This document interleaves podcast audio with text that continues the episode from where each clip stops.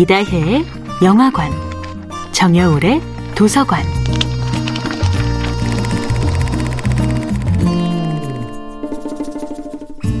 안녕하세요. 여러분과 아름답고 풍요로운 책 이야기를 나누고 있는 작가 정여울입니다.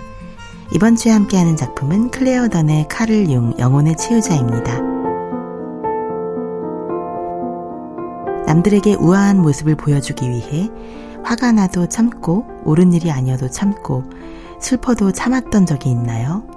바로 그 부당한 견딤의 시간이 그림자를 만듭니다. 이렇게 억압된 진짜 감정은 그림자가 되어서 언젠가는 우리 자신의 뒤통수를 칠 수도 있습니다. 심리적으로 건강해진다는 것은 바로 이런 그림자를 깨닫고 나에게 이런 슬픔이 있었구나 하고 인식하는 과정입니다. 그 슬픔과 화해하기 위해 자신을 너무 다그치지 말고 좀 더 편안하게 그림자를 보듬어야 합니다. 분노가 치밀어 오를 때 잠시 혼자 있어 보면 어떨까요? 오랫동안 차곡차곡 쌓여 마침내 터져나온 당신의 분노를 가볍게 여겨야 합니다. 달래주고 토닥여주고 마침내 홀로 서게 할 수 있도록 감정의 분출구를 열어주어야 합니다. 여기서 승화가 중요합니다. 분노의 에너지를 창조나 예술의 에너지로 승화시킬 다른 출구를 찾아야 합니다.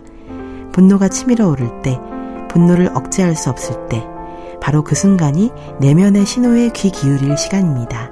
그림자를 돌볼 시간인 것이지요. 심리학을 공부하며 가장 매력적인 개념이 바로 페르소나와 그림자였습니다. 페르소는 얼마든지 연기하고 치장할 수 있지요. 친절을 가장할 수도 있고 슬프지 않은 척 연기를 할 수도 있습니다.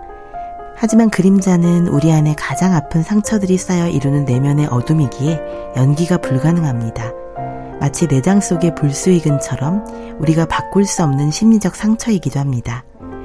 우리가 숨기고 싶은 모든 불쾌한 감정들이 내면의 그림자로 변신합니다. 페르소나가 뛰어난 연기를 펼칠 때마다 그림자는 더욱 짙어지고 어두워집니다. 쾌활한 척 행동할 때마다 아, 나는 원래 이런 사람이 아닌데 라는 후회의 그림자가 쌓일 때가 있습니다. 트라우마를 잊은 척 아무렇지 않게 행동할수록 내면에 드리워진 짙은 슬픔의 그림자는 더욱 두텁게 무의식으로 가라앉게 됩니다. 융심리학은 그림자의 제거가 아니라 그림자와의 화해를 제안합니다. 컴플렉스와 트라우마까지 마침내 사랑할 수 있을 때, 그림자조차도 진정한 나의 친구로 껴안을 때, 진정한 개성화는 시작됩니다. 정여울의 도서관이었습니다.